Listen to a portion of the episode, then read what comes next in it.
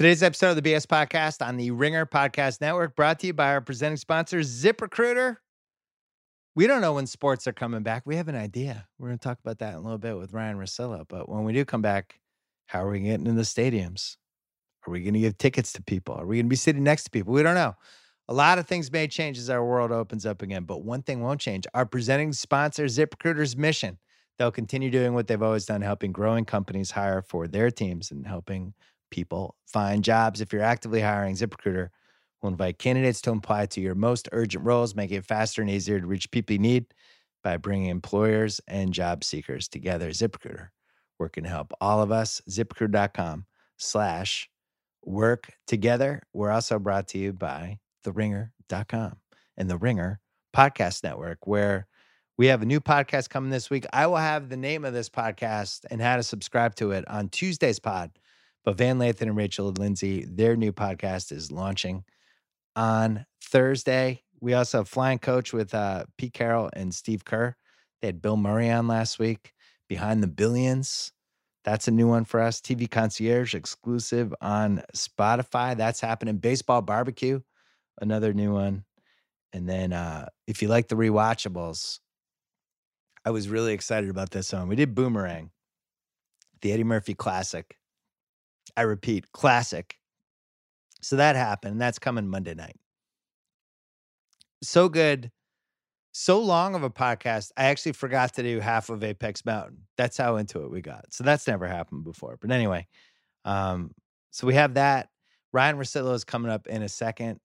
First, our friends from Pearl Jam.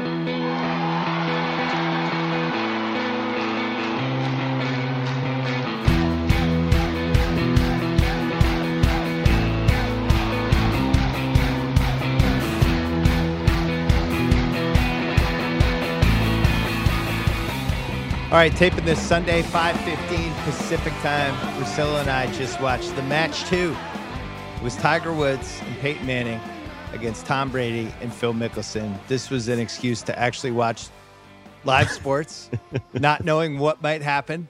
Uh, I gave it a chance just because I'm bored. I'm like a guy in the desert who just sees like a saltine cracker and it's like, oh my God, that's a saltine cracker. Turned out to be a delicious saltine cracker. I really enjoyed it. I had a great time. Russillo, did I enjoy it because I just missed sports or because this was an actually exciting, fun sporting event? I actually thought it was fun. Um, but why would you go saltine desert? That'd be like the last thing I think I would want. I don't know. What, what should I have said? Wheat thin? No, I think you need something with a little bit more texture. you know? Pizza? Why would pizza be in the desert? Yeah, but why would saltine, sand, salt? I don't know. Yeah, I just sure. like I don't know. I Drier. don't know. I, I, hey, I'm do you want something to be even drier? Here's a saltine. Um, I just duck hooked my first drive like Tom Brady. no, you sent me a text going like, "Hey, I don't know if you're watching this," or we were trying to come up with a plan for tonight's pod, and I was like, "Why?" You almost were like skeptical of your own enjoyment of it, and then Yeah. you text and you go, "Hey, let's do this when it's over. This is actually fun." So I'm surprised that you seem to be surprised by it because uh, I don't know, like I don't. I think we got what we wanted. We got some live sports, and those guys are all kind of cool. That's what I was kind of hoping for. I knew Yeah. we all kind of, you know, their personalities enough the last 20 years, those four guys. But I do think it'd be funny if there was some celebrity that were in one of those things, and after an hour, you're just like, oh my God, this guy sucks. he's like, he's the worst dude to have to play around with. And by hole nine or 10, the other guys are just rolling their eyes. But that didn't happen today, obviously. Well, it'd be funny if, like, when Brady starts out ice cold the first seven holes, if he just, you know, like if that was me, I just would have gotten super moody and sulky. And they would have been like, hey, Bill, uh, rough going there early. But yeah, I know. I'm aware. Yeah, aware. You know, it's good. Can you turn my fucking earpiece off?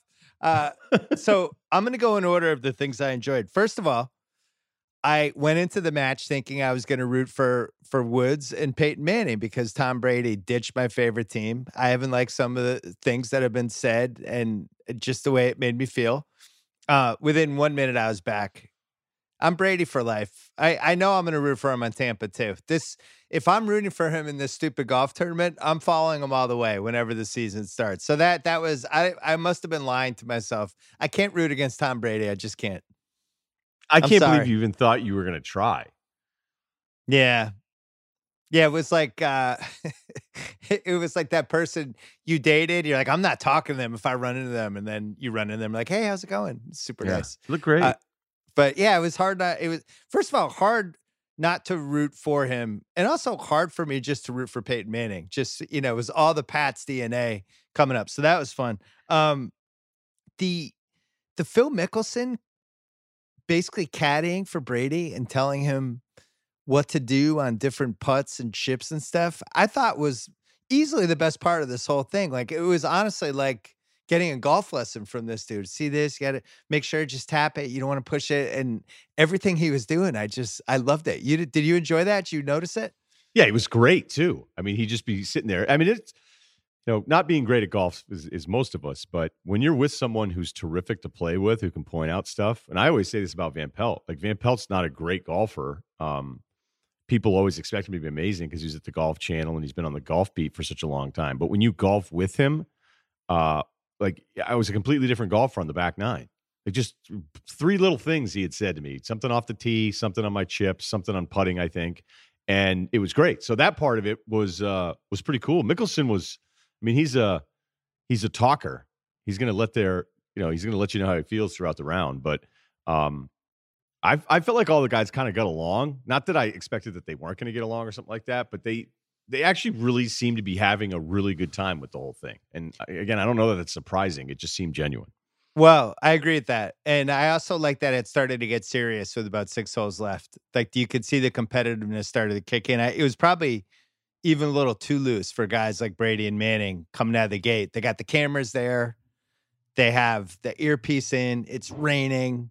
Um, they're expected to have like a personality, and you could kind of tell once it hit the point of the match where they could just go, All right, I I want to win now. I'm I it's okay if I'm not like Mr. Personable these last six holes. Like that that part three when everybody had an awesome shot except Tiger Woods near the end. I think it was the 16th. That was incredible. Manning put a shot 18 inches away from the hole. They really they really needed it too because Tiger hadn't even gone yet. Um, I I don't know. It it it, it got me thinking like, you know, obviously Woods and Mickelson couldn't go on a football field. So you, there's no way to cross compare. But I think when you have great athletes like that, they're just good at shit. You know, like I, I feel like if Curry had been out there, and I know Curry's a better golfer than Brady, same thing, but there's something in in their genetic makeup that it's not just the sport that they're the best at. There's so, there's more going on. Like Brady hits that, he hold the best moment of the match, he holds the shot on the eighth from like 150 or whatever it was.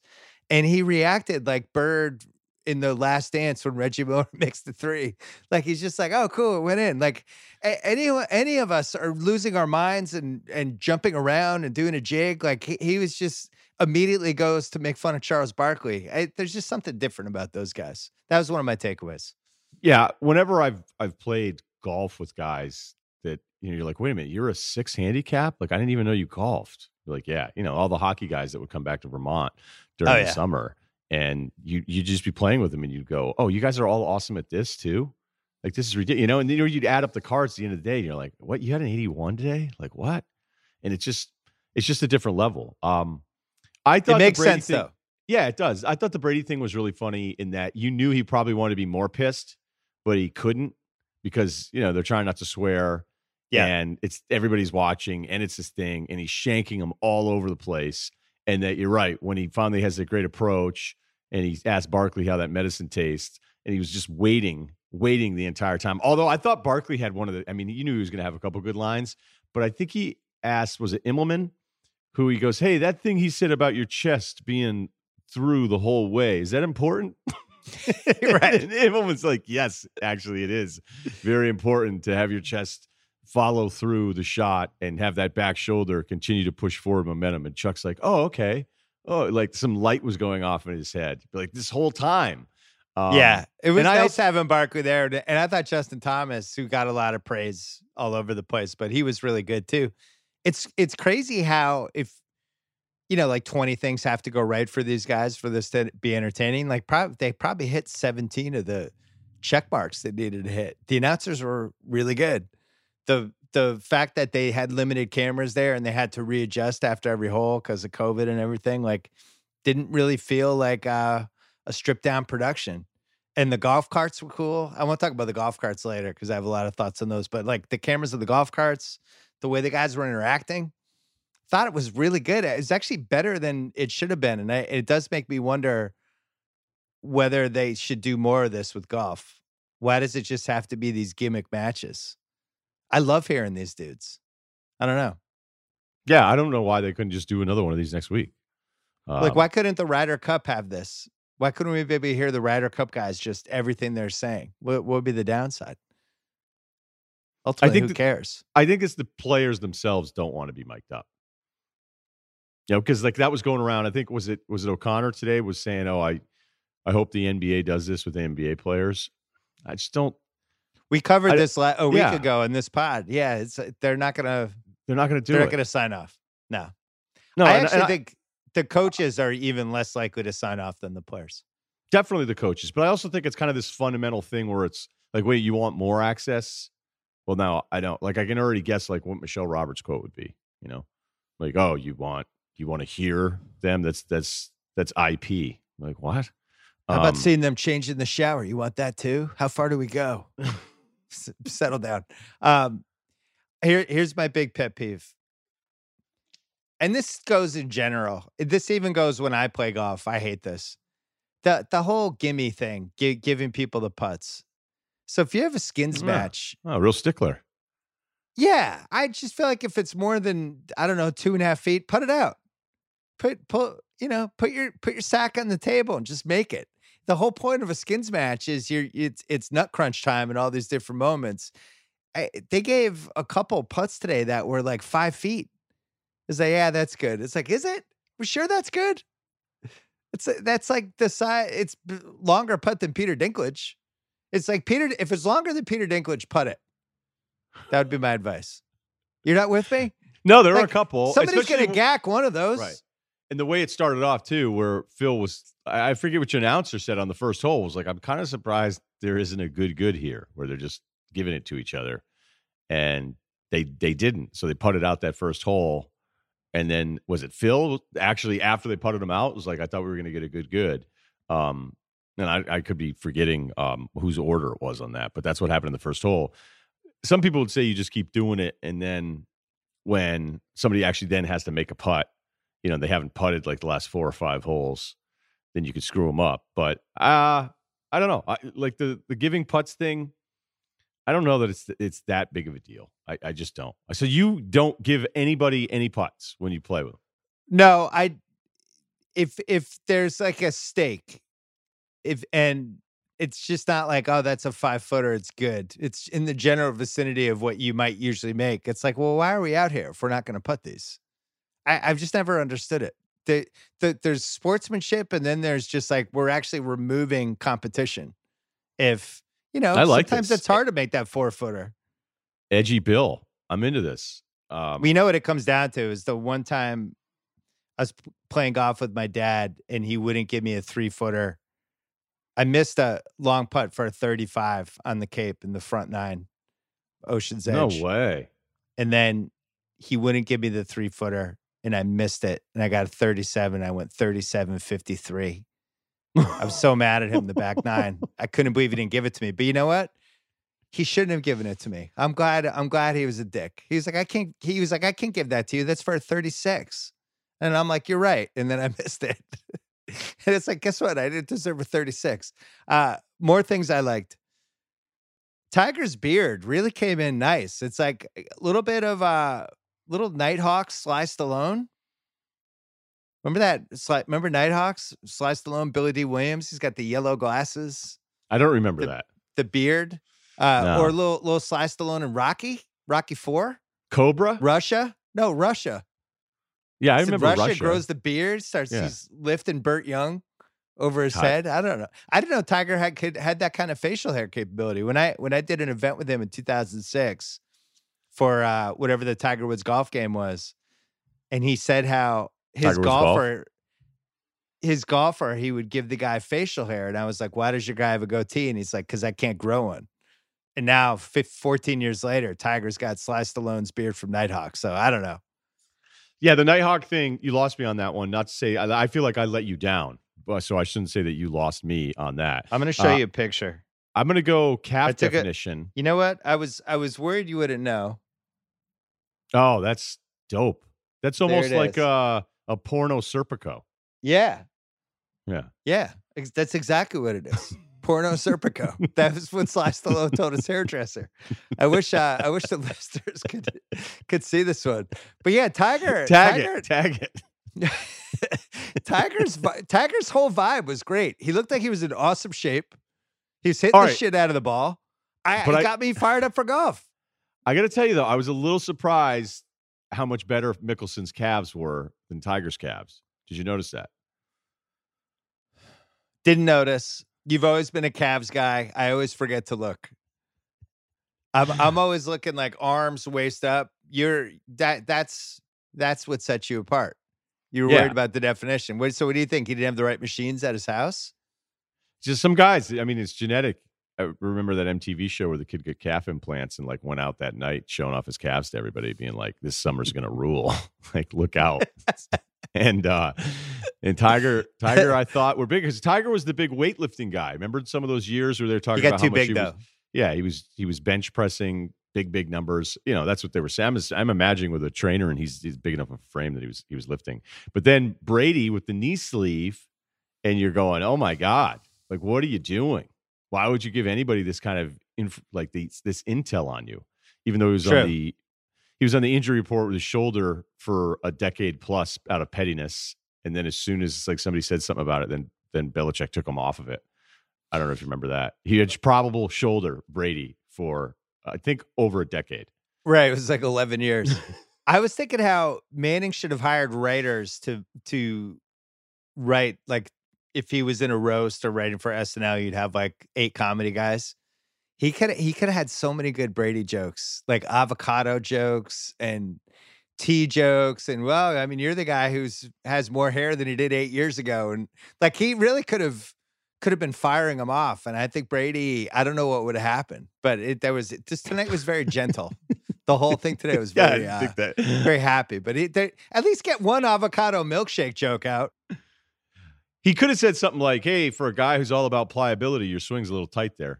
Well, Brady had the Eli would have made that one joke that I thought was like, you know, it counted. It counted as a barb Yeah, in these uh in these circumstances. Brady's uh birdie was awesome, and then uh I gotta say, I, I absolutely love the golf carts. I spent an hour googling golf carts online. Why? I have no idea why I would even want one. What I would do with it, I don't think they're legal to drive in the street, but I was really like jealous of their golf carts down here they have them. Manhattan Beach, you can drive them, you can park them with like the um with the fancy seats. you can do whatever you want. You make them as fancy as you want, Bill. And I wanted one really bad the first two or three months I lived here. I was like, I'm just going to get a golf cart. Like, I'm definitely going to be a golf cart. I think you should do this. And then I even called and got a price on something. And then that guy, of course, because I called him asking for a quote, called me a hundred times. And I don't know. I it, it passed. Like I don't see them with envy anymore. Like it was understood when I moved out here. I was like, I'm getting a golf cart. I'm gonna do that. And now I'm like, yeah, I guess I did just I don't know. It was a phase. It'd be a bad move for me because my son would probably find, get the keys, and God only knows what would happen. It'd be No like doubt. a Tommy doubt. Boy scene from Tommy Boy, something like that. I really enjoyed it. Uh, they raised a shitload of money for charity, which was great, and uh, it was just a win all the way around. It made me want to have sports come back. Um, we're gonna take a quick break. Then when we come back, we're gonna talk about uh, everything we know about the NBA. Hey, for our sakes, we need to avoid crowds any way we can right now. But what if you need to go to the post office? What if you need postage to send out letters and packages? Don't worry, stamps.com is here to help. With stamps.com, you can print postage on demand and skip those lines and crowds at the post office. Personally print U.S. postage, official U.S. postage, 24 7 for any letter, any package, any class of mail for anywhere. Leave it for your mail carrier. Schedule a free package pickup or drop it in a mailbox. No human contact required. Whether you're a small business sending invoices, an online seller shipping out products, or just working from home and you need mail stuff, stamps.com will handle it all with ease and with great discounts. Five cents off every first class stamp, up to 62% off shipping rates. And now, stamps.com also offers UPS services with discounts up to 62%. You won't even have to pay UPS residential surcharges. Right now, listeners get a special offer That includes a four week trial plus free postage and a digital scale without any long term commitment. Go to stamps.com, click on the microphone at the top of the homepage, type in BS. Stamps.com, enter BS. Stay safe, my friends. All right. Optimistic Bill is here. He's brimming with optimism. Back to back weeks for our guy. Back to back. Super optimistic. Lots of good stuff happening. Um, there's dates going around. So we're so we're taping this Sunday night. I don't think anything will get decided until Tuesday. And if you talk to anybody, they'll say, "No, no, it's not decided yet." But I, they they've hit the point that makes me happy, where they actually have a plan or a semblance of a plan with end dates for things because everything has to tie into when next season would start to and then how far you go against football and things like that. So here here's what I've heard. And I'm confident in the information, but I think on Tuesday it could flip if something weird happens. But I think this is what they're looking at. I don't under I don't know what's going to happen with training camps the if they're going to play more regular season games, if there's going to be a play-in game, any of that stuff. I think that's been the hardest part for them to figure out. I think what they have figured out tentatively is that the playoffs would start July 25th, Saturday. That's what they're aiming for. I'm not saying that's the date. I'm saying that's what they have. That's what Mhm. they've told the GMs. This would be an awesome date. Let's let's look at this. July 25th.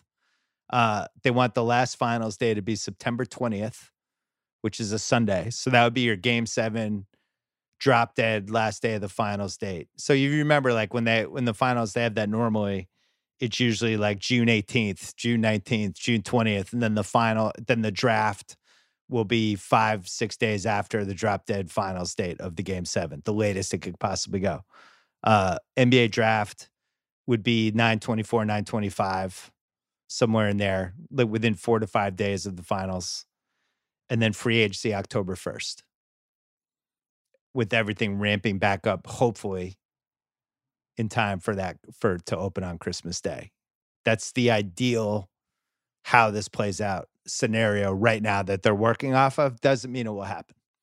What do you think is um, the thought on? Because I, I know with not every facility being open here, um, it feels like this date being pushed back a little bit tries to level the playing field of the fact that some of these facilities still aren't going to be open. Um, and the rest thing, I, I am, I think the players are getting more ramp up time than I thought maybe they they'd get. The part I can't figure out is what happens between mid June and that July 25th date, which is kind of like when they would hope the playoffs would start if everything works out perfectly. So, do you have regular season? ga- I've heard five different things over the last few days. One of the things was that um, the bottom three teams in each conference are just out; they're not even involved. Then, then you hear everybody's involved.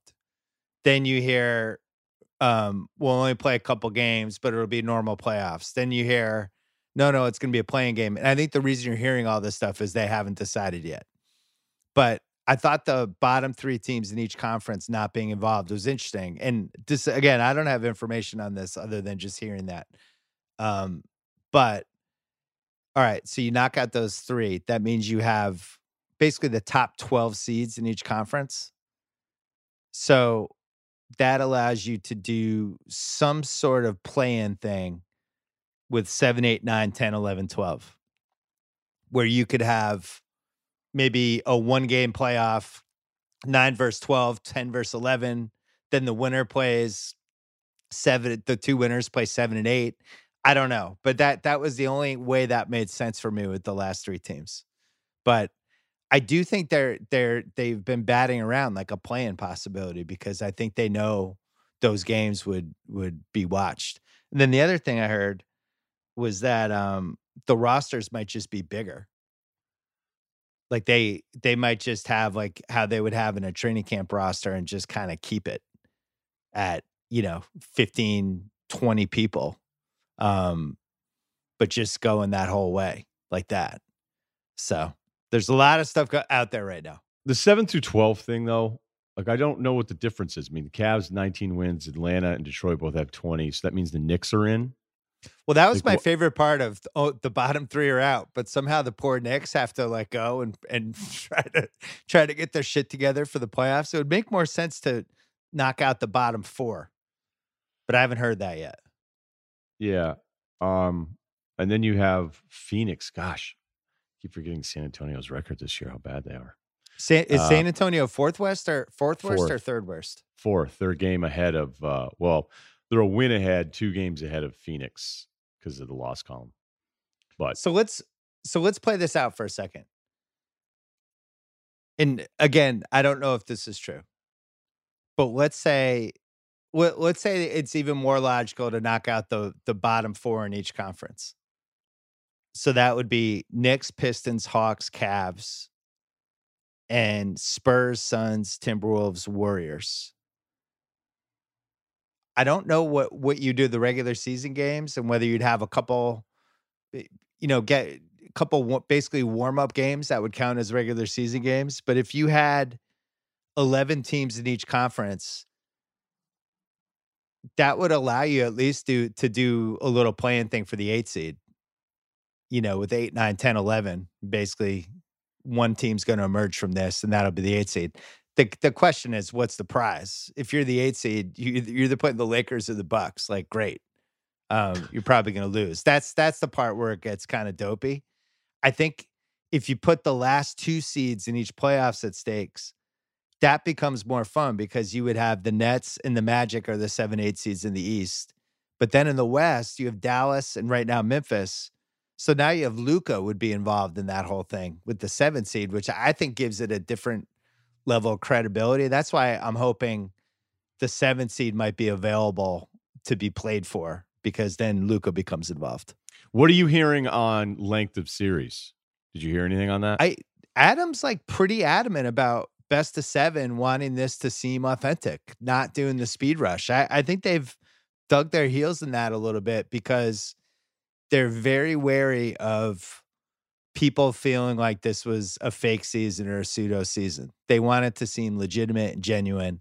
And you're also losing home court advantage because they're going to be in these bubble things. So it's like, you know, if you're the Lakers, normally um they're 49 and 14. The Bucks are the only team that's better than them.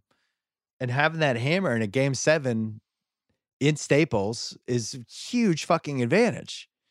And that's been removed. So I, I think to to get rid of home court advantage and the best of 7 is a pretty big penalty for these teams like the Lakers and the Clippers and the Bucks who really uh you know, spent some time trying to earn their spot.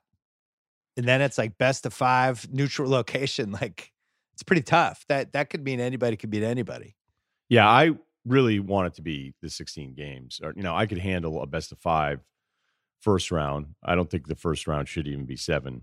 But uh, you know, people are already willing to kind of like pre-diminish whatever this is. And the way I see it is if if the, if you have to go through and play that many games, win 14, maybe win 16 games to win an NBA title, like yes, there were odd circumstances here, but I don't know. I, I I'm not in a, in a rush. I feel like so many people want to diminish things all the time, but we also know too. Like if you if LeBron were to win it and you don't like LeBron, then you're going to say, well, this one doesn't matter as much. And then if you do love LeBron, you're going to say, you know, it's it's. I just I don't know. I'm not I'm not ready to kind of do this thing where, oh well, that ring that ring doesn't mean as much. It would definitely be the case if we were talking single elimination or something like that. But I I would want nothing to do with single elimination. I just wouldn't. That would suck. I mean, I know it would seem interesting, but I think we'd get results. Like I think the cool thing about the basketball result is that the basketball result is usually kind of um, it rewards the better teams. And I, I'd be scared to death to see what a single elimination like if if you want to talk about people diminishing something, a single elimination champion would be like people wouldn't even want to make shirts.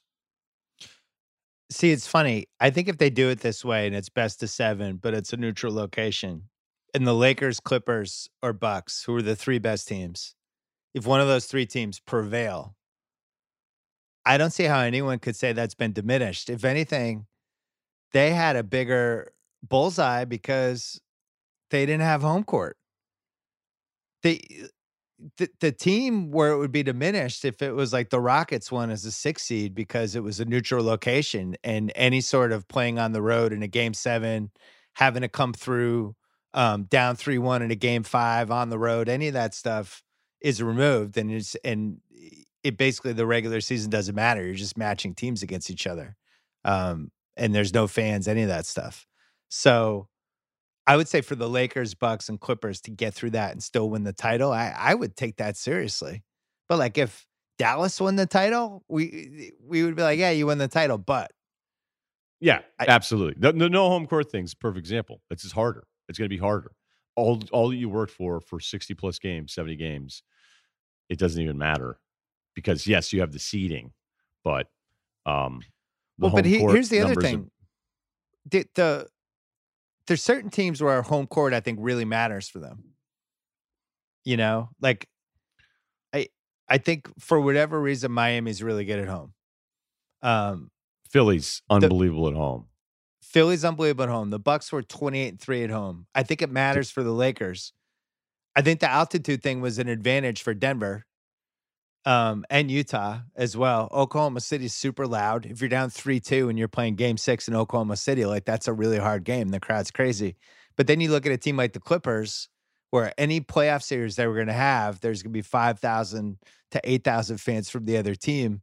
And they almost kind of didn't have a home court advantage. This neutral setup is weirdly, I, I don't want to say an advantage, but I it's not like they're losing much by not having home playoff games. I don't think. Like if they played the Lakers in the Western Finals, there would be half Laker fans at every game. You know, it it's wouldn't be the traditional home court advantage. So it's going to be weird. Um, people were talking about pumped in crowd noise, all that stuff. Did I get your official take on that? Uh, I didn't think it was that bad on the soccer thing. You know, like, people kind of liked it. If you're not really looking for it and you're hearing some chanting, I think you should go with both things. Like I don't love the laugh track. I actually proposed that we did a laugh track for the radio show, and I just like the Brady Bunch, the old Brady yeah, Bunch laugh track. Yeah, yeah, yeah. Or like if somebody had a zinger, then you'd be like, ooh, or like a makeout scene or something. Yeah. I wanted to, I wanted to have those dropped inappropriately throughout the radio show just to try them all out. But I know that everybody is anti it. Um, it may look worse because in soccer stadiums so massive and you're not really in the crowd. The shot, you know, the crowd isn't really the shot. The field is the shot. And for right. the NBA, like the backdrops are going to be in the shot because it's so much smaller. So I don't know if that'll just look weird because you know no one's there. Because with soccer, it feels like, oh, you know, like I'm not constantly noticing that people aren't there. One of my hotter takes is that I think I think NBA noise is almost as annoying as it is fun. To hear the music blaring in the background for these, you know, stupid songs when somebody's on defense and I don't know. I I, I would kind of like if it just sounded like a basketball game. Or would it be against that? I would rather have the sounds of a game than anything else. I don't know how realistic it's just going to be so is. empty though. It might sound weird, you know, like an empty gym. I think that's the problem. It's going to sound the echoing and there's going to be this dead, these absolute long dead silences, and that's probably what they're afraid of. I think I would like it. Isn't that why we have announcers? Can't the announcers fill the dead silences? Uh, you, yeah, I don't, guys think, I don't want my announcers talking all the time, though. Some guys are going to talk all the time, but uh, look, it's going to be it's going to be weird. time anyway. You seem really hostile about this.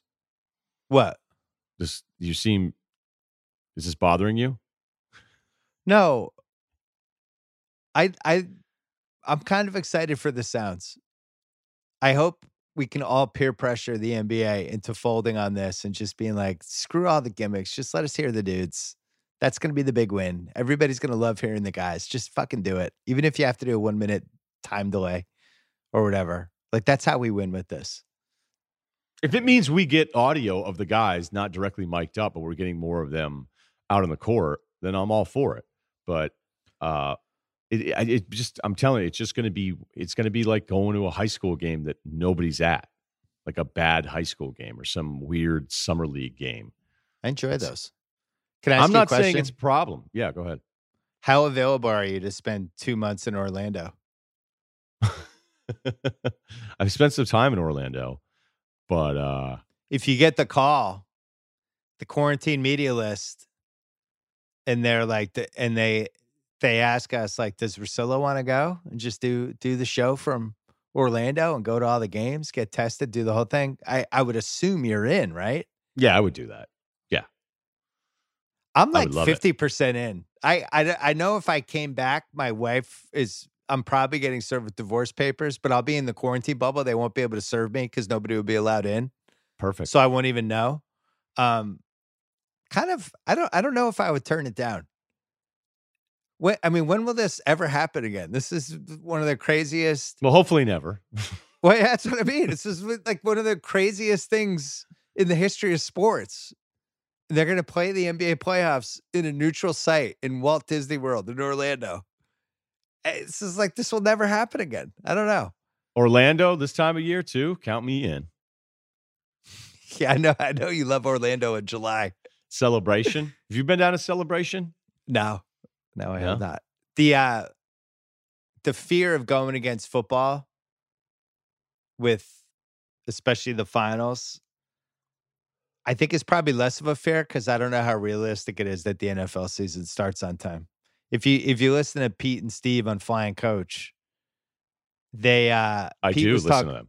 Pete was talking about the, the Bill Murray episode this week about how right now they're about dead even with where they would normally be in the whole football season cycle. You know, like late May, but this is he said starting this upcoming week they're going to start falling behind. But up until now, it was kind of matched how it would go for the most part, other than that that people can't be around each other. But starting this week is when this is not now you're falling behind with just everything. Um, and I don't know. I don't, I don't know how realistic it is. It really cut the college football stuff starting to sound not realistic.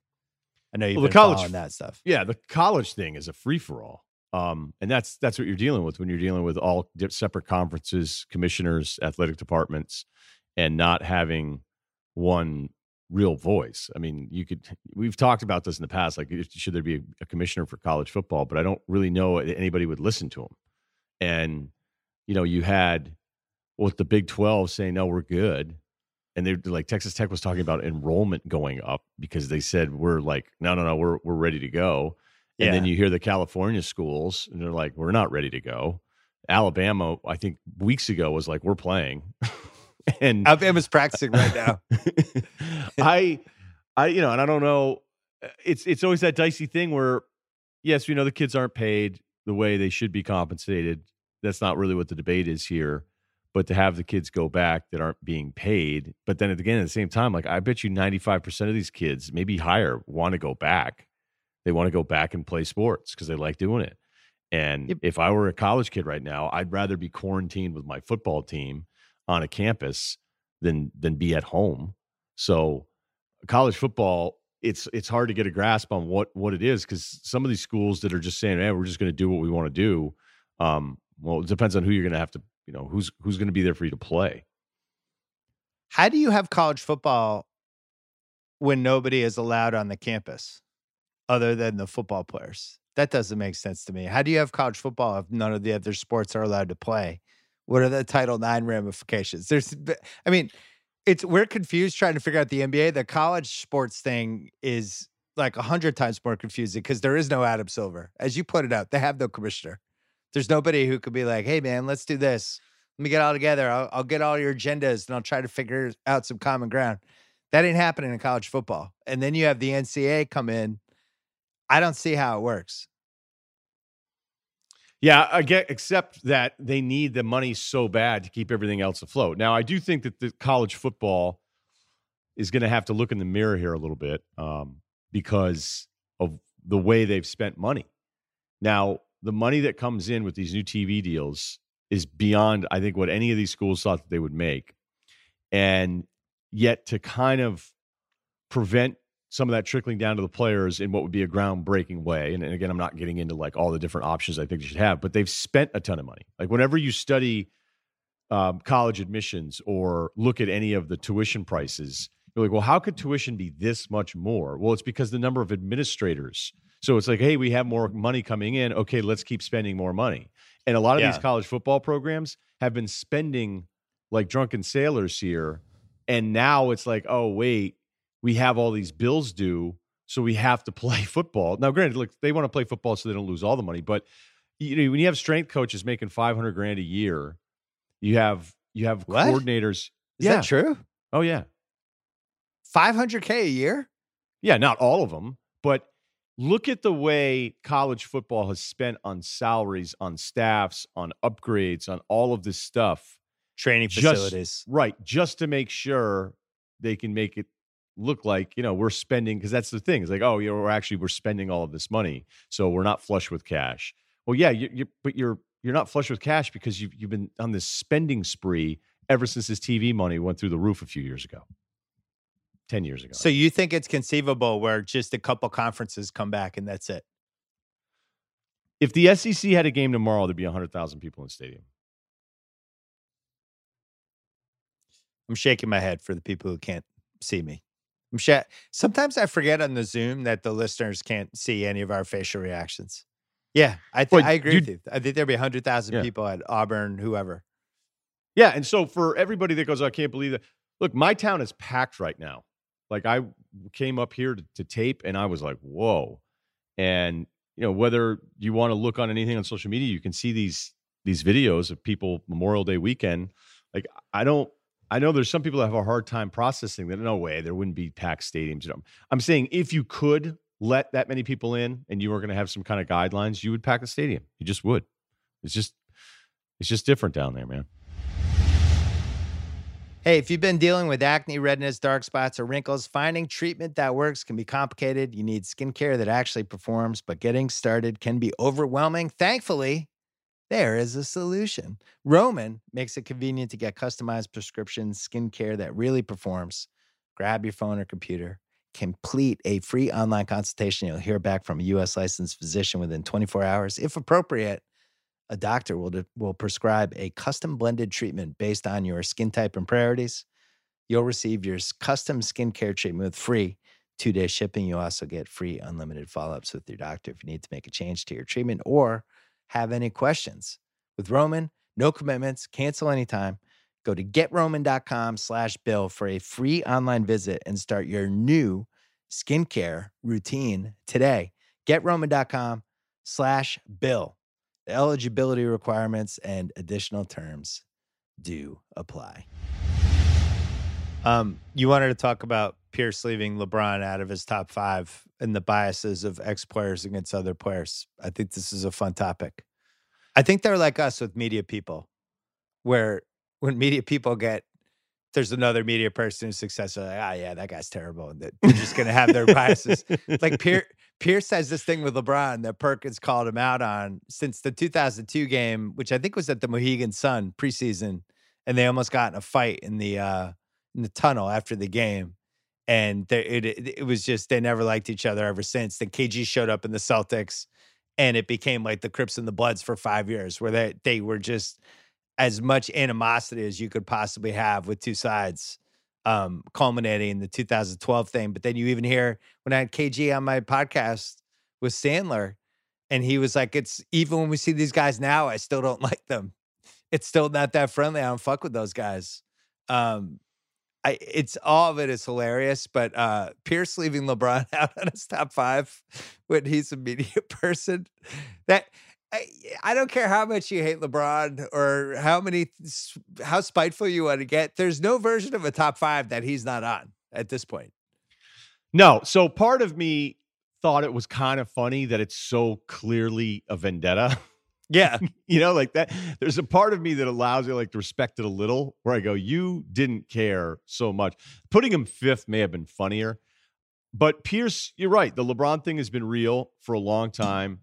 And what I always think is kind of funny that happens, especially when you get to work with so many of these guys, like Austin Rivers goes crazy and says that Dwyane Wade not being top 15 is ridiculous. He's like, if you didn't coach, you didn't play, I don't want to mm-hmm. hear your opinion. You should be ranking anybody. I'm like, well, first of all, like Dwyane Wade, his peak is better than a lot of guys' peaks, but you can't You can't put him in the top 15. Like there's no there's no Dwyane Wade.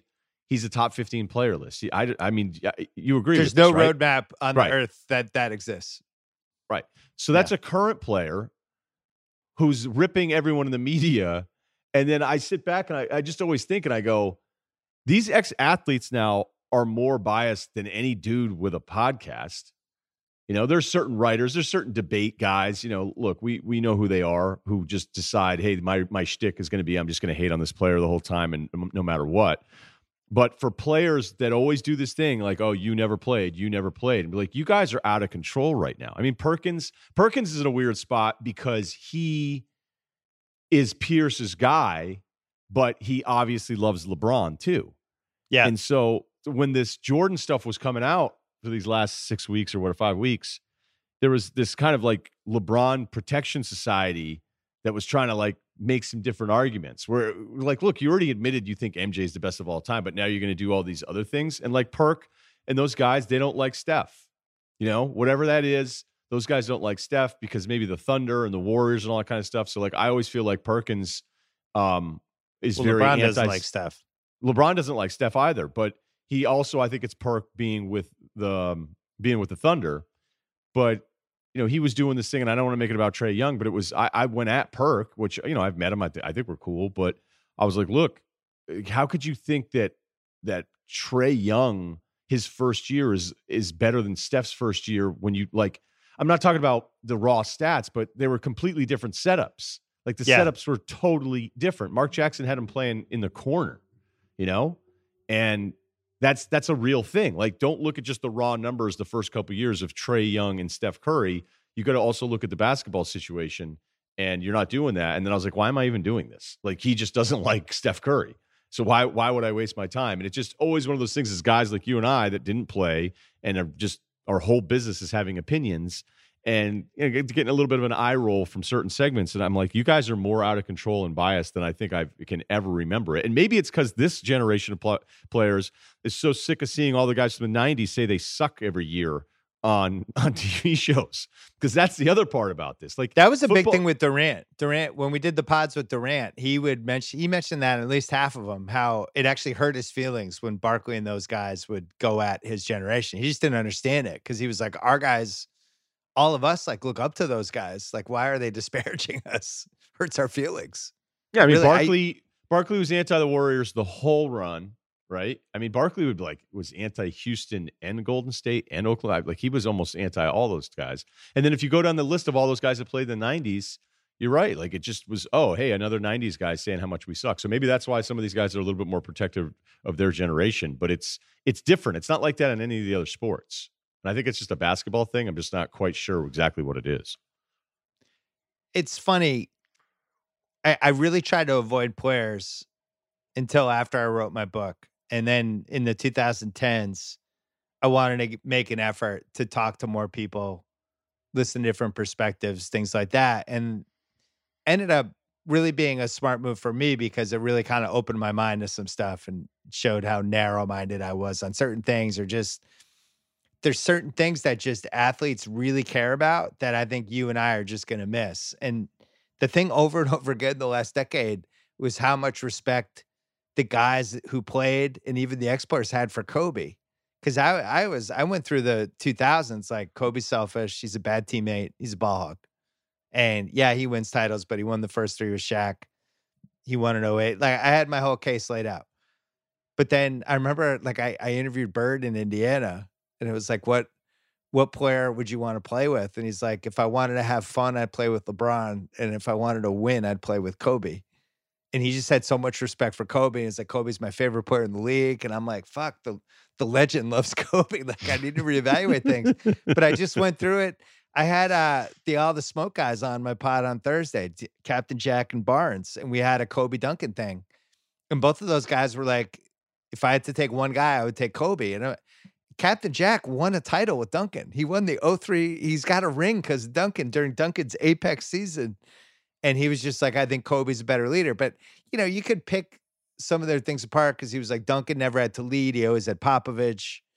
Um, I don't know if he could have done some of the stuff Kobe did, challenging guys, making stuff better. And I'm thinking, like, well, Kobe had Phil Jackson. He's pretty good. Like that, that probably helped. But those they really felt strongly about it. And I do think I like when it gets like that, when people like us see it one way and the guys who are in there, they see some extra thing that neither of us could see. Yeah, the Kobe thing is consistent. And I God, I hate I hate that I'm doing this now too, though. But what's Kobe's what's his career if Pau Gasol isn't gift wrapped to them? I they don't I don't think they win in 08 in 09 or 2010 without Gasol. He was a top 10 to 11 guy in the league. And perfect for that team. And the perfect guy to play with Kobe. They also, you know, I think those Laker teams, you know, Bynum was a problem those first couple years for in a good way for them. It was it was a really big unconventional team during the last stretch before the league started to change how they played. You know, and you go back and watch those games, they were pretty weak on the wing, other than, you know, they had Ariza in 09 and Artest in 2010. Really, Fisher was involved in crunch times way more than I think you would have expected or thought, and Sasha Vujacic, stuff like that. But I don't know, those teams are pretty good. But with the Gasol, if you remove Gasol and just substitute whoever, I, I think it's a problem. But you know, you could say the same thing with the Celtics. Like, do they win in 08 without KG? No, no, they don't. Of course not. No, do they win not. if if Phoenix pulls off Amare and I think it was Amare and Boris Diaw, or no, it was Amare and was it Amare and Marion or Amare and Diaw for KG? Because that was on the table and uh, heading into the 0708 season too. Um, yeah, it, it happens. You need to get lucky. The problem with the Gasol trade was just the date of the trade and the fact that nobody else in the league knew he was available. That was what people had an issue with. They traded him three weeks for the deadline, and people didn't know he was available. And people no, teams pissed were, about it. Teams were furious about it. Like yeah. I talked, I remember a guy he was like, um, he goes, "Your boy," and he meant Chris Wallace, and I was like, "What?" He goes, "You traded Powell." He goes, "None of us knew he was even yeah. available," and I was like, "What?" And now people can do the hindsight deal on Marc Gasol becoming the player that he he was. There was there was no there was no thought. there wasn't anybody in the moment with that trade going, you know, Marcus Gasol is like a nice prospect. It wasn't. Now it turned into that. He turned into like a multiple time All Star and had a great career. But um, you got to look at it at what was the yeah, asset in 2008 when they made the trade, and it was right. not an asset. Yeah. So the thing, the reason I, I bring that up, and, and, yeah, you're right. Like if Garnett, I mean, forget it. Let's not even talk about it. But no one here is saying Pierce is an all time top five player.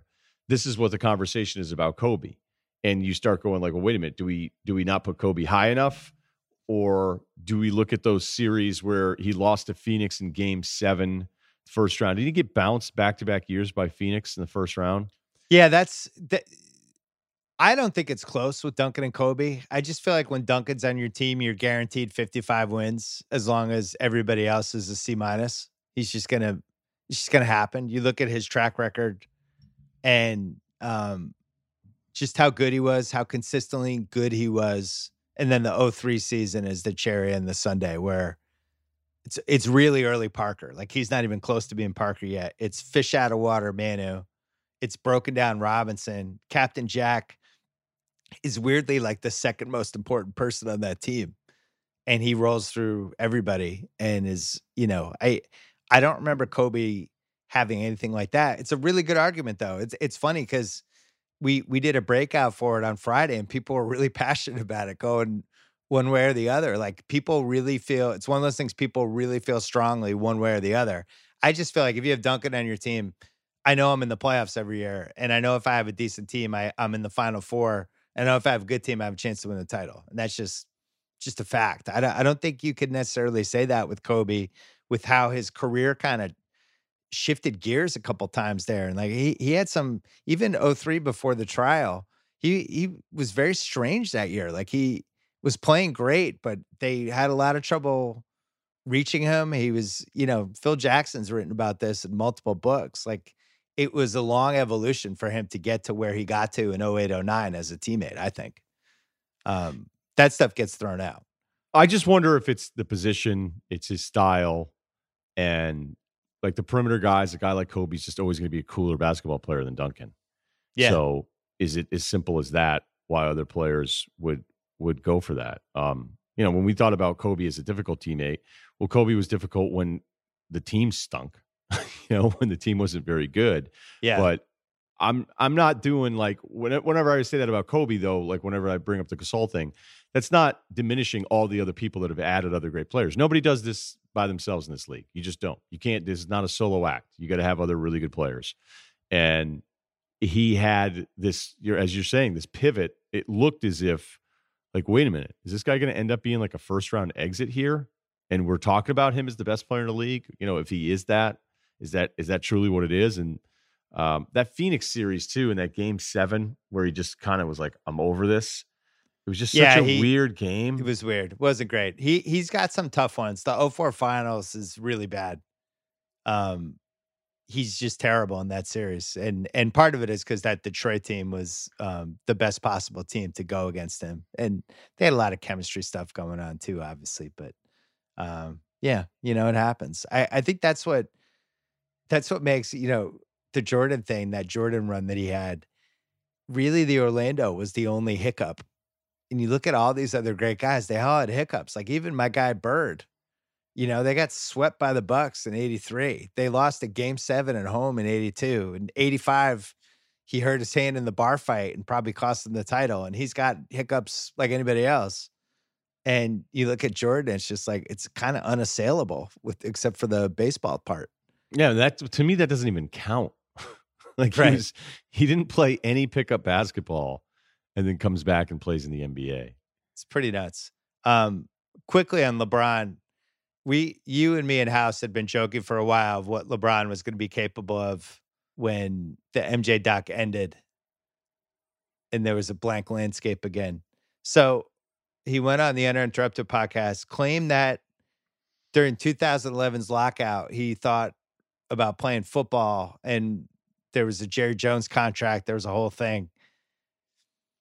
I, I never remember the lockout in 2011 getting to the point where guys were making alternative career paths. and the other thing is, we didn't know whether we were going to have a season or not until the end of December, which football was over by that point. So I guess it means he would have been pushing for the year after. But it was such a weird story, and people were running with it. Like, you know, LeBron almost played for the Cowboys. It's like, what's going on? Are we all losing our minds?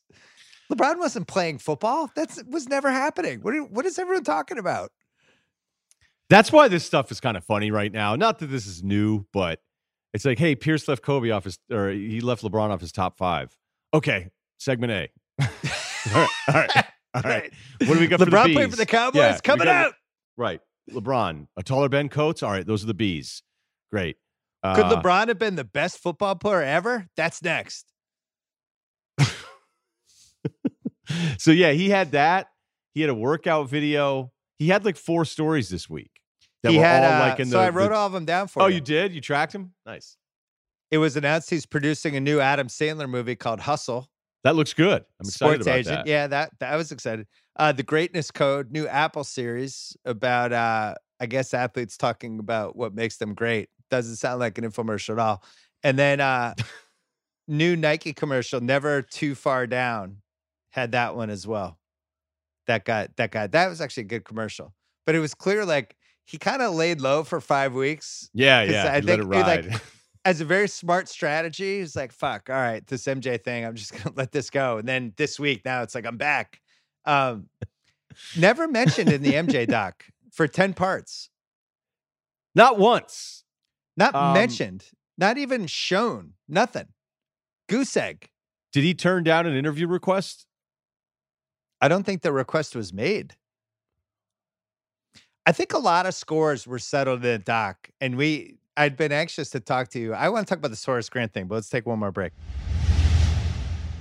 Hey, if you're doing more searching than streaming these days, HBO Max is a new streaming platform where all of HBO meets the greatest collection of movies and shows. You get all of HBO's series and movies together with timeless classics, a lot from the Warner Brothers library and a lot of other places.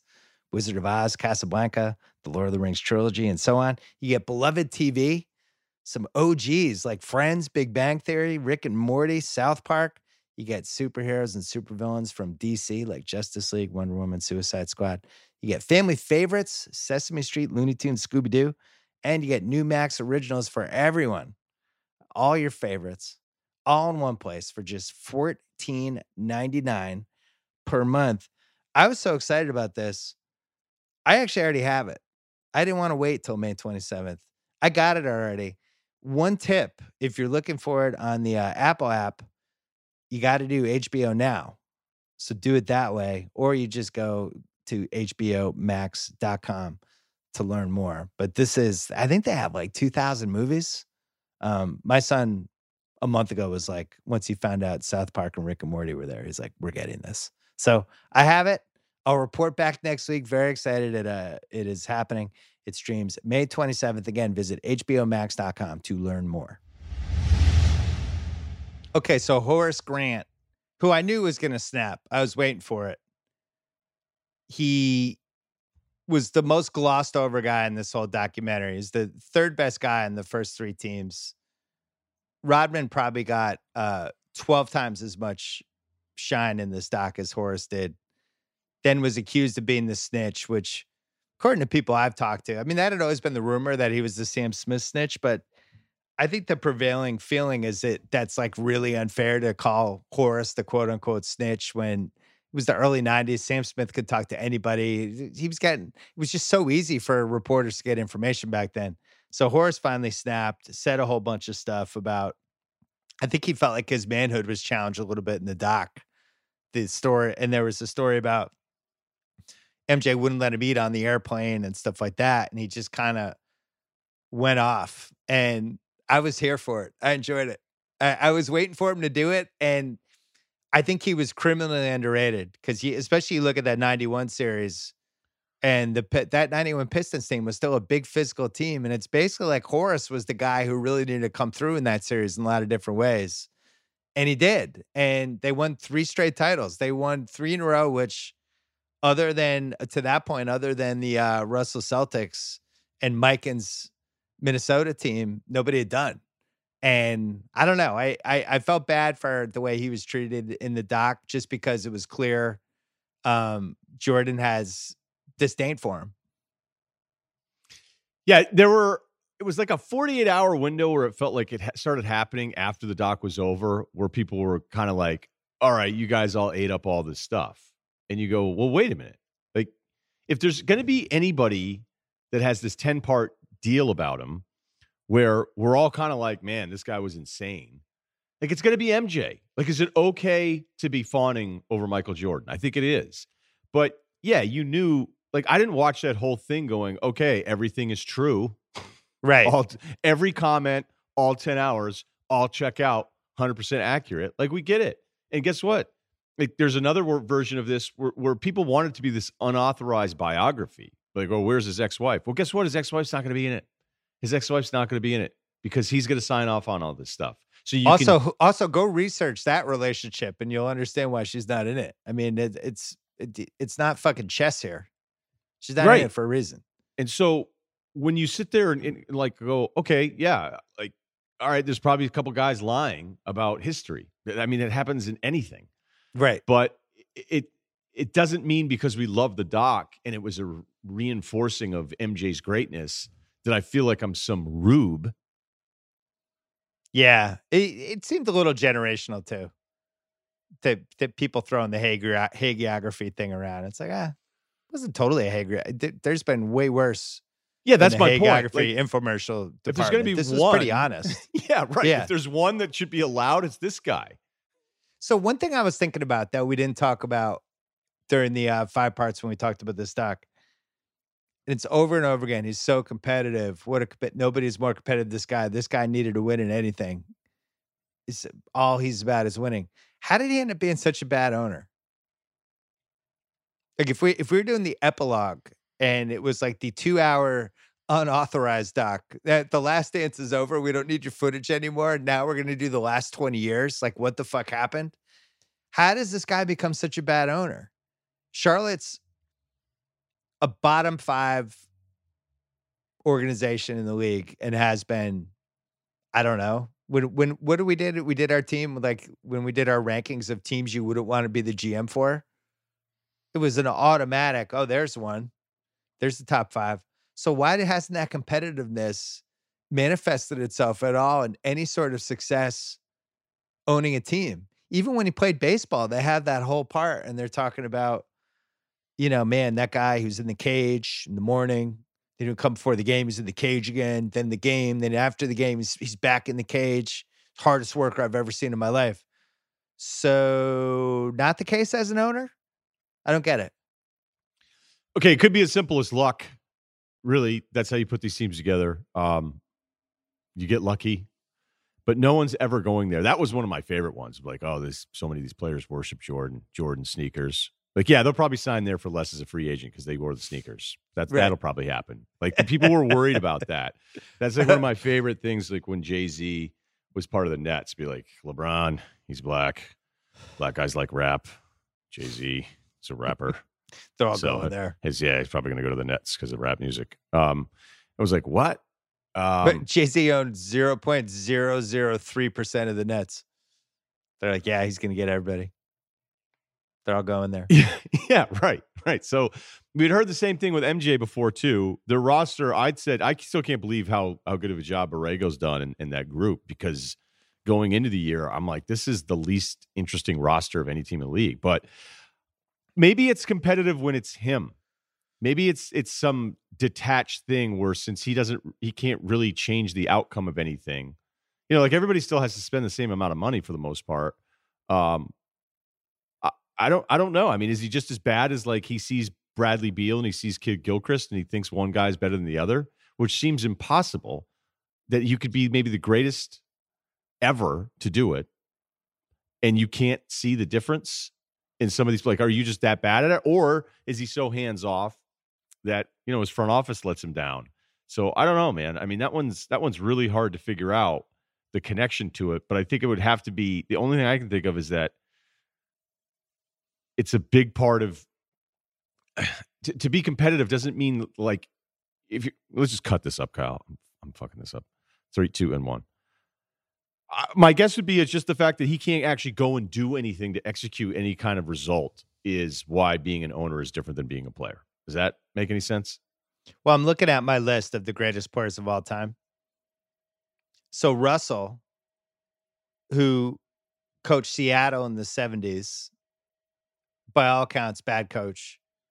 Lenny Wilkens came in within two years. Russell, he- Lenny Wilkens won a title with Russell's team.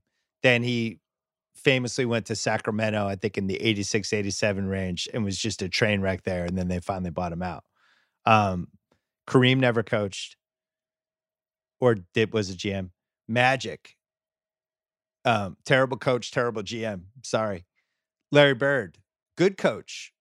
Um, decent GM. Probably one of the only ones that uh that that uh bucked this one. Jerry West, great GM. Did a great job.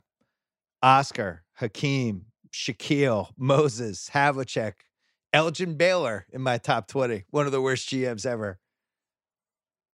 Julius Erving never did it. Bob Pettit, Karl Malone, Kevin Garnett, Charles Barkley, uh, Cousy, bad coach in Cincinnati. Um, Rick Barry, nobody ever would have let him coach.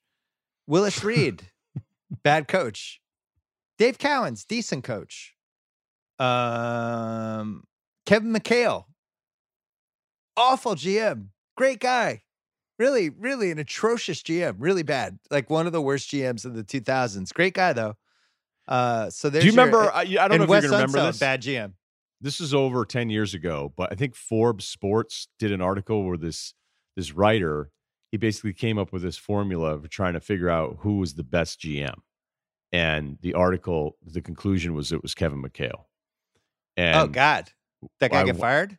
No, I, I mean, I, I went, I absolutely ripped through the thing, and then I was like, let's just have him on. So I was like, how did, how did this happen? Like, is there any part of your study where you go, okay, and the answer is Kevin McHale? Okay, so maybe my formula sucks. And, Right. Uh, he goes, no, no. He goes, if you do this, if you look at how many wins before and how many wins after, and you, you know, he's run through his whole formula. I go, okay, Mm. so just just so I have you clear here, if you had a team and you could hire, you own the team and you could hire any GM in the game, McHale would be your first call. And he was like, yes. I was like, all right. It's tough. He was not anyone's first call after he left Minnesota. So then Wes Unseld was another one who was a bad uh, GM, and Dave DeBusschere, who uh, is now no longer with us. But so that I just listed how many guys, like 16, 17 of the top 55 guys ever, and only two of them were good GMs. Maybe, maybe great players should have been good GMs.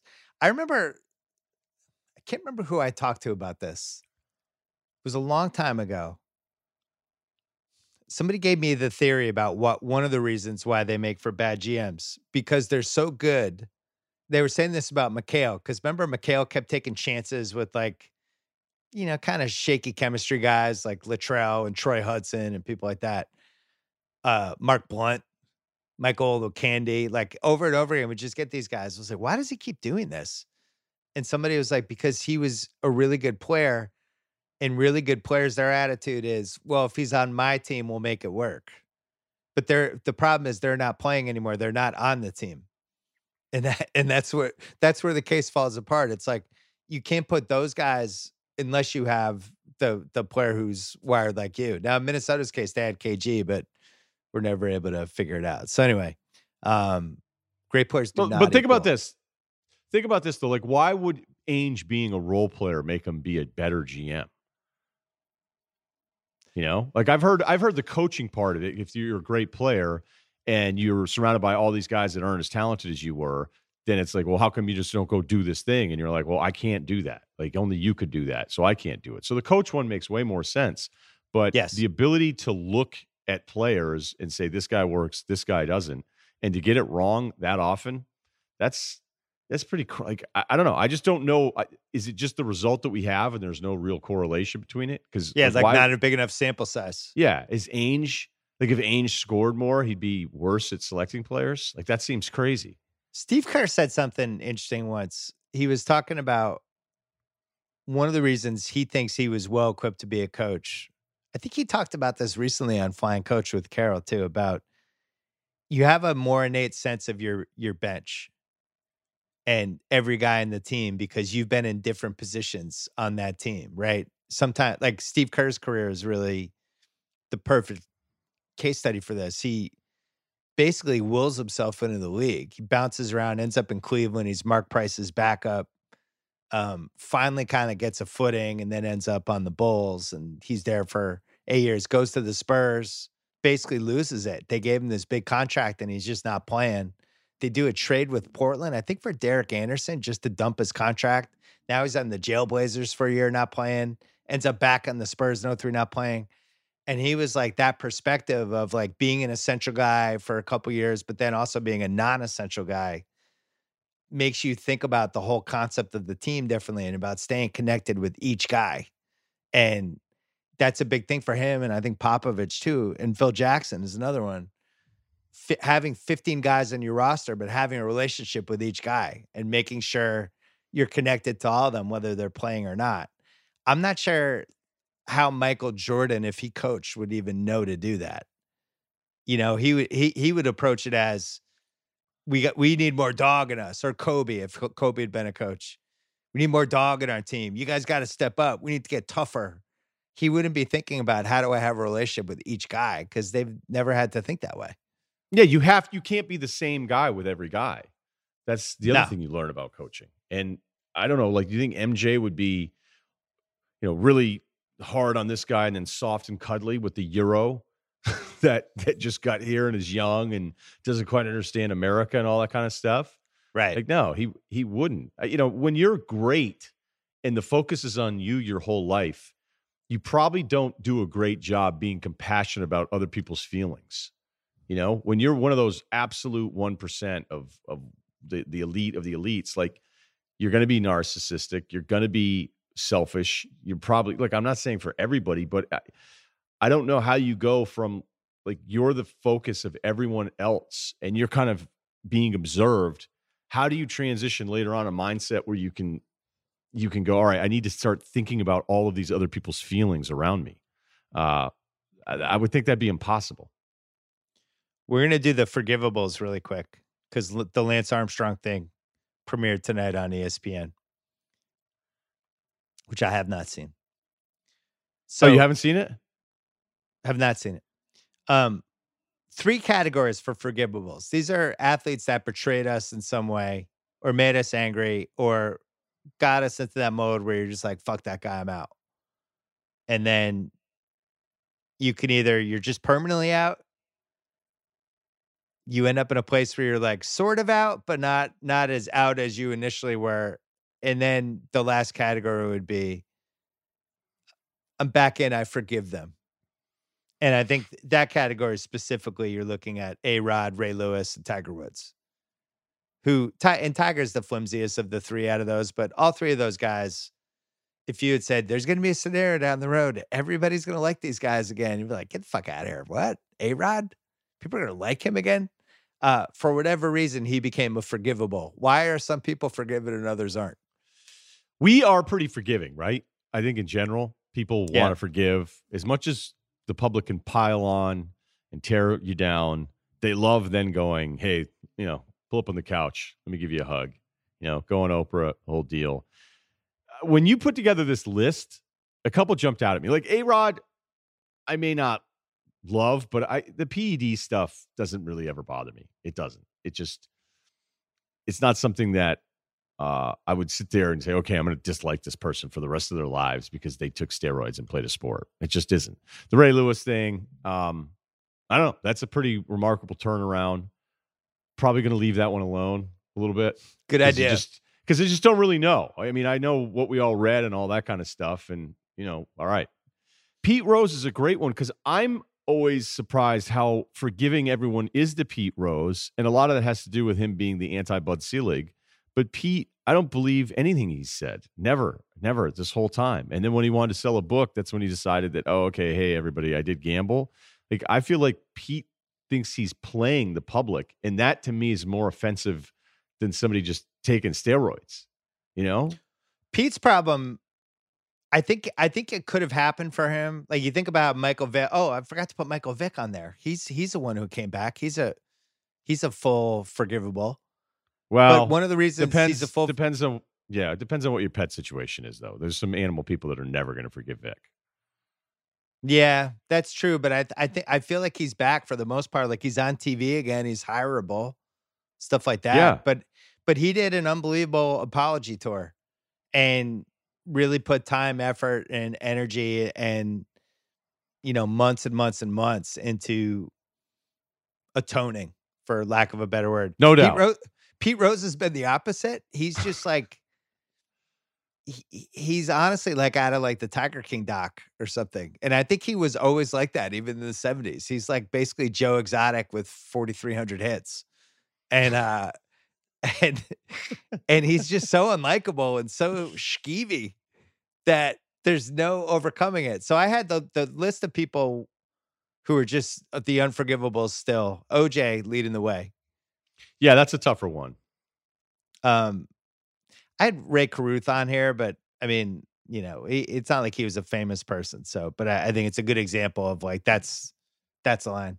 Uh, Ray Rice, I don't I don't know where things stand with him. I know he's tried to do some good stuff and and try to be an example and done a lot of talking and different things, but I, I don't know like if people have forgiven him or not. Maybe I should have put him in the sort of Bonds is somebody like in the Bay Area. They've completely forgiven him. He's a hero again. They never were mad the Bay. Area, and everybody's out. yeah, he's he's never leaving the Bay Area, right? No, but I, I Oh, always you never, that was you so never, you were always in.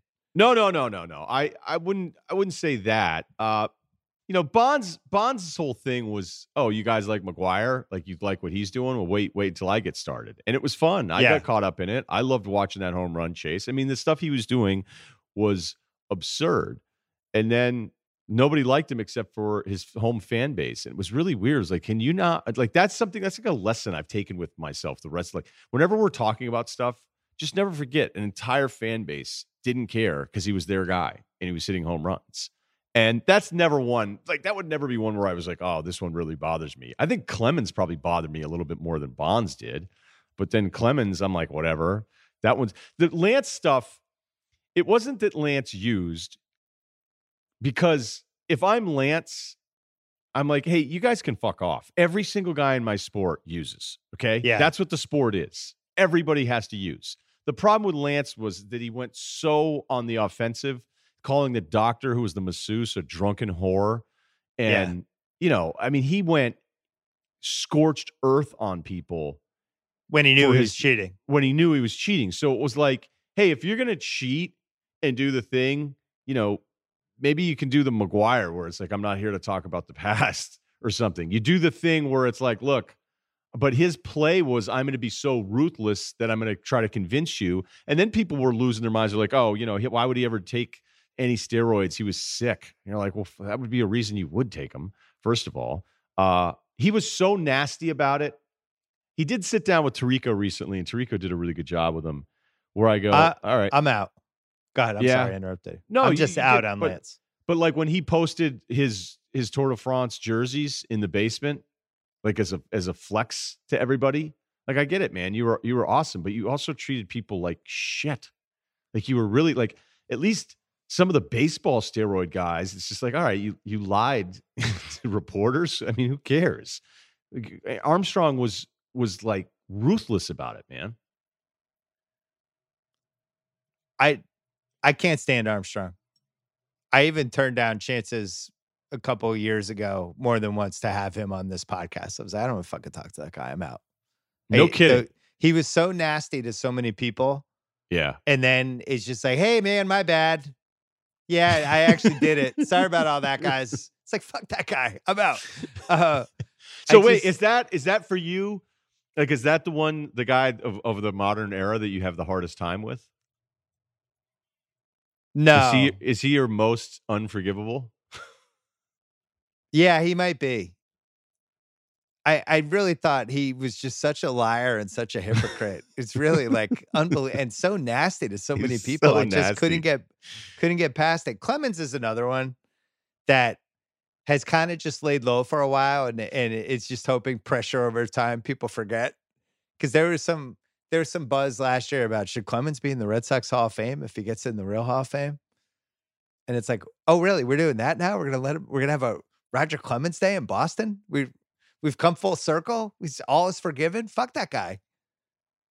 I like. I don't know. Was I li- by the way, I like having cer- some fuck that guys because in 2020 you're not allowed to feel. It's like, oh man, it's just it's so bad. It's so much hate out there, and you can't hate players. And it's like, well, sometimes it's kind of fun to have somebody you don't like. I don't know. It's like it's like the whole point of sports is you sports hate certain people, right? I don't really hate Clemens. I don't hope that something bad happens to him, but I really loved rooting against him after he left the Red Sox. I don't think he understood a lot of the reasons why people in Boston felt betrayed by him, especially when he got into awesome shape in Toronto the next year. That was bullshit. Um, and I, I don't know. I like having, I like having this stupid, absurd grudge against Clemens. I, I wouldn't, I don't know. It's fun to have absurd sports grudges. That's not real. This isn't real life. Yeah, I like that. I know. I like that you admit it, and I think I think it's cool. I mean, I used to have a long, long list when I was younger, but yeah, you get older, you get older, and you know, you, you don't you don't look at things the same way. But the Clemens one, yeah, that sucked. He shows his abs off in '97. Check these out. You're like, well, wait, what, what happened here? And if you're Duquette, you're going, I'm getting made fun of this whole time for letting him go. And he ended up taking stuff. And I mean, some of those numbers he put up in Houston are so filthy, just filthy. McGwire, I don't really have a hard time with. Um, I don't care enough. You know, Rafael Palmeiro, I don't care. Um, Bonds, maybe you were in the Hall of Fame tomorrow. I, I wouldn't do a podcast saying it was the wrong thing.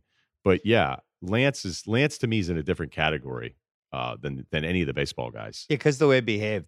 I think one of the things that's funny, and I think all the baseball steroids guys should be in the Hall of Fame. I've already on the record with that. Um, I think it's interesting that people think the steroid era started during a certain time when really you have evidence that it might have been around in the late 70s. Pretty significant evidence of the same kind of weird home run swings and stuff like that. And guys having career years hitting 15 to 20 more homers than they've ever hit. If you go back and read the stories from back then, it's there's a lot of like Nautilus stuff. It's like, ah, yeah. man, he, he worked on worked that on Nautilus all winter. Now he's really got some pop in his bat. But then it's like, well, All right. Well, steroids was everywhere else. It was in football. It was in the uh, track and field. Uh, the Russians and the Germans. Like we, it's not we didn't have steroids in the '70s. So for people seem to think it kind of showed up with McGwire and Sosa, and I never understood that. You Yeah, know, and by the way, those guys are 80s anyway. They're 80s, and then, um, well, some of the other teams I'm thinking of a little bit later on. Maybe it was just because all of a sudden you had second baseman weighing 220 pounds now hitting home runs. You know? I it was the Brady Anderson was when people were like, "Fuck this." Yeah, yeah. When he hit in '96, when he hit the 50 homers, that was when it started. When we were like, "Wait a second, what's going on here? Come on!" And uh, but at the same time, that baseball took off during that era too. You know, and as, and I, I'll never forget sitting there at the home run derby at Fenway in '99, and it was like watching Super Balls go out of the park, and we all loved it. We, we knew it wasn't totally in the up and up. The other important thing is it wasn't necessarily cheating back then. It, it was kind of like a gentleman's code for a lot of this stuff. It wasn't like McGwire taking creatine and all the other stuff. It wasn't necessarily against the rules. But by anything I ever read, well, yeah, it was just illegal. It was illegal Right. To So- buy them. Yeah, you can't have illegal steroids. I don't know. I mean, I'm sure there's a version of it you can do it with a doctor or something, but um, Get it legally prescribed, whatever. Uh, we're taking a break and then we're coming back talking about when we were kings. Hey, no one is more reliable and committed than the men and women of the military. That's why, since 1933, Navy Federal Credit Union has been committed to being there for our members through all of life's challenges. During Military Appreciation Month, Navy Federal Credit Union is celebrating with special offers on car loans, credit cards, certificates, and more. Now, more than ever, they want to say thank you. Join Navy Federal Credit Union in thanking service members during Military Appreciation Month. Show your appreciation with tweets, posts, captions, and letters using hashtag Mission Military Thanks. Navy Federal Credit Union, our members are the mission.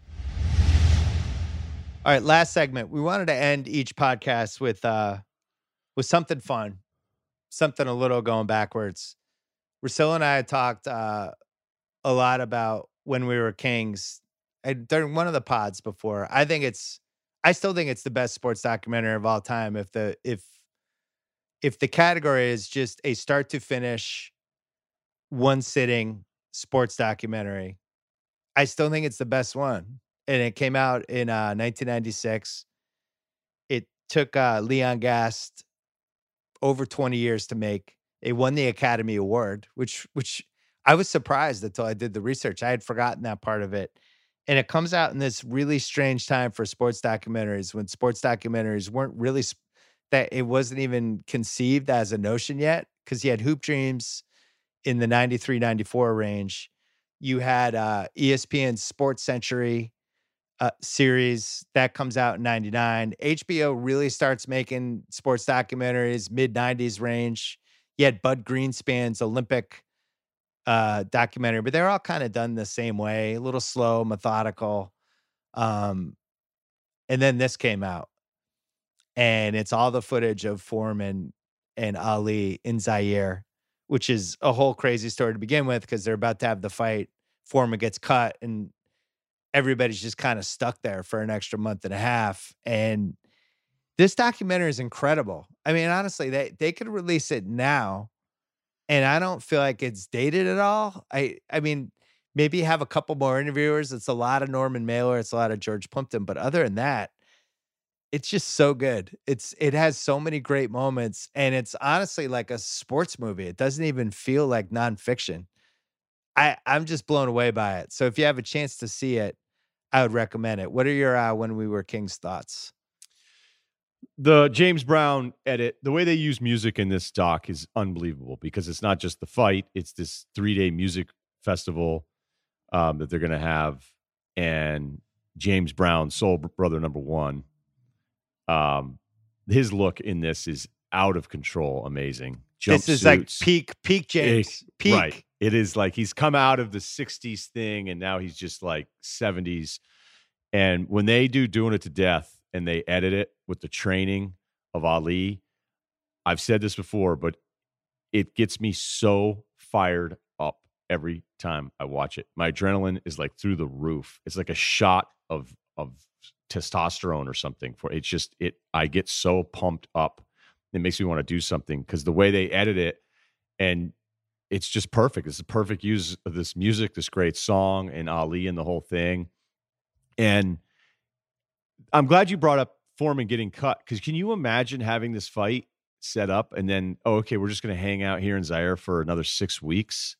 Like everybody's schedules, like whatever you were doing, the reporters that were there. I'm, I'm assuming, you know, the reporters didn't stay all six. Some did, I imagine. Norman Mailer, this is a real Dion Waiters award for him in this. Oh one. yeah, big Well, time. that was one of the cool things about this fight is it's the height of this just great magazine feature writing era. You know, this is the height of Sports Illustrated. This is the height of some magazine sending George Plimpton or whoever to Zaire and the fight getting postponed. And then they're like, George, just stay. Send us the expense report when you're done.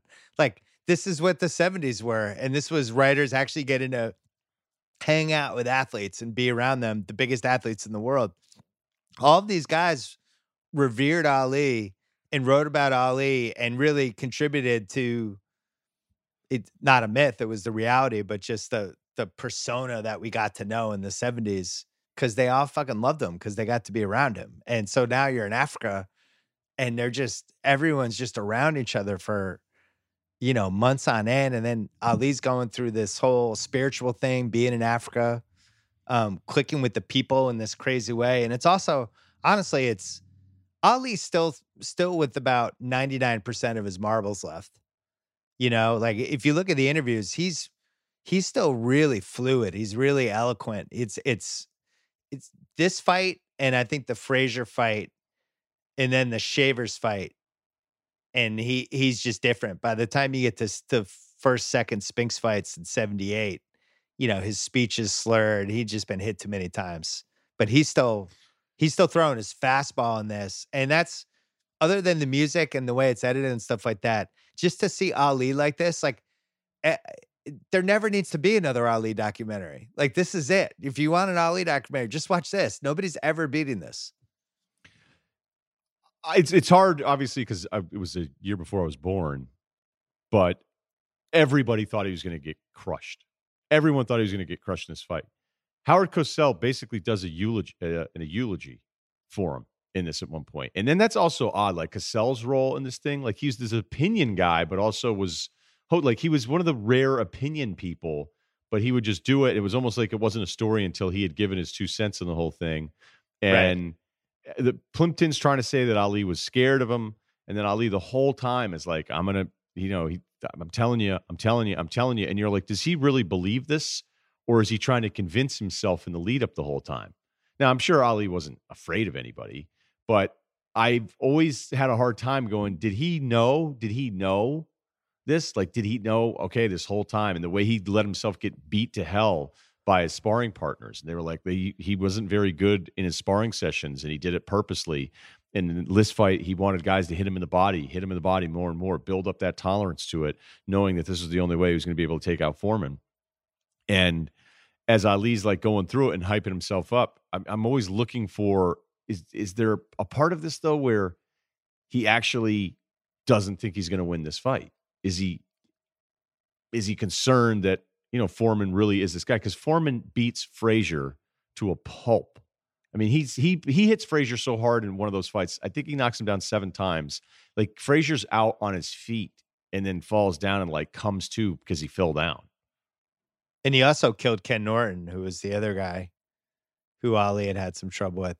They do a good job in the documentary after the first round when they show Ali sitting on the stool and one of the writers is saying how you could see real doubt in his eyes for the first time like holy shit I wasn't ready for this. There's always been a great debate about how much of the whole rope dope thing was audible after the first round when he got to feel just how strong Foreman was and how much of it was planned ahead of time. But the corner didn't know because the corner was going nuts. Like, what are you doing? You're gonna get killed. But he he just saw he just saw something, but it goes back to like what we talked about last week with Jordan. Like you, when you're talking about like the the true, true, true greats, and the same thing with Jordan, where the the whole series he's just waiting for whatever moment it is to not go around under the basket and a double back and steal the ball from Malone. Like Ali just he sensed something, you know, and there, uh, I don't even know how you would explain it or pass it on to other people. Like something about the punches he was taking from Foreman and he realized at some point, I think I can weather this for a few rounds. I think he's going to get tired. And at some point, I'm hitting him with a right. And that just becomes the dance for seven rounds. And he pulls it off. And nobody should have beaten Foreman. Like Foreman goes into a deep depression for two years after this because he it, he was like, "This is Tyson Douglas multiplied by a million. You know, he, he was actually in shape. He had no excuses. He he was there and uh, he's just able to hit the shit out of Ali and Ali's not going down. And he's like what's going on? I can't figure this out. Who am I? This leads to the class the classic uh Foreman Lyle fight. You've watched that one right? A couple years later? Uh, I don't think I have watched that one that's the greatest fight on YouTube it's uh, well Hagler Hearns is it's number 2 behind Hagler Hearns yeah let's do Hagler Hearns next week but I'll watch I'll watch Foreman tonight um, but yeah I mean it's just inconceivable anybody beat Foreman did you read Hauser's book? Oh yeah, I read, read, I read yeah. every Ali thing ever. Right. The Hauser's my favorite one. Do you have one that you like more than Hauser? I really thought Ghosts of Manila was good, even though that's a little anti Ali. I uh, was on a flight, first class, no big deal, and this guy stands up, and I'm like, "Oh my god, it's Thomas Hauser!" And I go, "Hey, just want to let you know my name is Ryen Russillo. I work with ESPN. I was like, okay, he doesn't know who I am. No problem. I was like, I just, of all the Ali books, yours is the best. This is incredible. I just want to, you know, I can't imagine the amount of work you put into that. So, you know, thanks. And he was like, yeah, I don't know who the fuck you're talking about, man. I'm not, t- I'm not that guy. it wasn't him? no. I mean, I was, I was like, oh my God. That's hilarious. I go, that's Thomas Hauser. And this poor guy was looking at me like I was the craziest person in the world because I'm just going on and on and on, and he can't get a word in because I was just like, look, I just I love that book, and it is a great book. Um, and you, well, know, you, guy- you read what you read what Mailer wrote about this, right? He wrote a book about this. Yeah, yeah, I'm on all that. The fight. Yeah, there's some good Ali stuff. It's interesting. No, nobody. Who was the one? I think Remnick wrote about he wrote a book about Ali, but it was more more geared toward the the the '60s and Ali and things like that. And then, and then, you know, there's just been so much Ali content. It's I I feel like there's nothing new at this point. This is still the best. This is uh Ali at his peak. It's the best Ali story because it's the mo- it's his most improbable win. And then the fact that like all these musicians were there and the scenes with like Foreman, Don King, and James Brown talking about being black in America in the mid 70s. Like, it, even that alone would be the best piece of anybody else's doc. And it's like a fucking afterthought in this thing. Yeah. And then there's also that really weird bad interview where the guy mispronounces Zaire and he's got the really long mic and he's like, Oh, Muhammad, thoughts on the fight. And you're like, who is who's this guy that had access to Ali? I guess everybody did, but it was just it's you could tell the guy's really nervous, so he sort of screws up the whole lead up, and then it ends up not being a very good question. On top of that, uh, well, the, there's also there the other really really fantastically edited scene is the lady who, when they're talking about did somebody put a spell on George, and they show that lady's performance interspersed with Foreman, and she's doing like the crazy eyes when she's singing. You know what I'm talking about? Yeah, yeah. And then she takes her shirt off. well, the uh that's just really good filmmaking. I there's no, some scenes in this that are like just so far beyond the normal sports doc. Um, like all time great stuff. No, there's like a Christopher Nolan thing where there's like the three things are happening at once as they're telling you the story, and that's what they were doing in this. Uh, did you did you ever read the Don King book Only Only in America, or is it Made in America? I forget. No, I, am not a huge Don King guy. No, I'm not. not. I'm not. Yeah, and you'll be even less of one after the fact, um, because all he did was steal from his fighters. Uh, well, I don't know if he did it to all of them, but he would he would do this thing with Ali where basically he would he would tell Ali he was going to pay him, and then he would go, "Oh, you know, boxers." Bags of cash. That's the way you handle boxers. So he would owe like a million dollars and then he would hand Muhammad Ali like a bag of, cash of like 50 grand in a duffel bag. And he'd be like, hey, you know, just take care of me here. You take and Ali's people be like, stop doing that. Stop doing that, letting him take advantage of you that way. And they were like, Muhammad was just such a pleaser and a people person that he actually wasn't. If you think of him, he wasn't like confrontational as a person, like one on one, despite the fact he was yeah. a confrontational um, guy on a much bigger scale. But yeah, the, every time, anytime you start digging into any of the Don King stuff, you're like, oh, okay, like this is. It's rough. It's it's it's it's pretty bad. The other crazy thing about this fight, it starts at four in the morning, Zaire time. It ends four forty five, whenever five o'clock, and it immediately starts pouring rain immediately. Yeah. Like almost like it's like biblical. All of this, there's just never been a fight like this. And uh, you know, it's funny knowing what happened to Foreman over the next 25 years after this fight, where eventually he becomes this beloved guy who becomes this memorable personality in his own right, becomes an announcer, then he ends up in probably winning the heavyweight title and it's almost like a second George Foreman. I, it's hard to reconcile that it was the same George Foreman. It seems like two different people. It was like two when they were two Ultimate. Warriors. There's two Mike Greenbergs. I don't know if you ever heard that one. That I hadn't I hadn't heard. Uh, yeah. That would make sense. That would make sense in some of those Mike and Mike years. Be like, he's right. this guy's on again. right. It's, it's how it played out. Um, what do you have coming up on the podcast this week? I don't know yet. Basketball might come back. If basketball Could comes happen. back, we'll talk about it. We'll talk about that. Um, yeah, I don't. I don't really. I don't have a plan yet. I'm gonna. I'm gonna put that plan together asap though. First thing in the morning. I don't feel like you've fully gotten weird on a pod yet. when the quarantine started, it was like, oh man, Russillo's really gonna have some left turns here. Oh, right. I'm not sure pods. it's fully happened yet. It's like 80% happened. Oh, I have some good news for the audience before we go. On Tuesday, the Redraftables comes back on this podcast. 2004, House and I, we already taped it. And then I thought next week, possibly, we could do 05 on this podcast. Done. Remember 05? Little Chris Paul, anybody? Yeah, I love it. Martell Webster. Oh, yeah. Yeah. So let's uh let's get that going. Russillo, a pleasure as always. I'll talk to you soon. Thanks, man.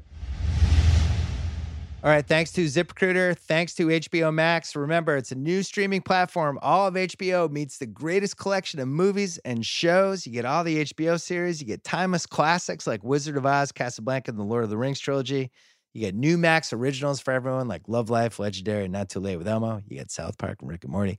All your favorites all in one place for just $14.99 per month. HBO Max starts streaming May 27th. Visit HBOMax.com to learn more. And thanks to Navy Federal Credit Union, May is Military Appreciation Month. Navy Federal Credit Union proud to serve active duty military veterans and their families. During Military Appreciation Month, Navy Federal Credit Union is celebrating with special offers on car loans credit cards, certificates, and more. Join Navy Federal Credit Union in thanking service members during Military Appreciation Month by using the hashtag hashtag Mission Military Thanks. Navy Federal Credit Union, our members are the mission. New rewatchables coming up Monday night. Boomerang. We'll be back here on Tuesday with the 2004 redraftables and more. See you then.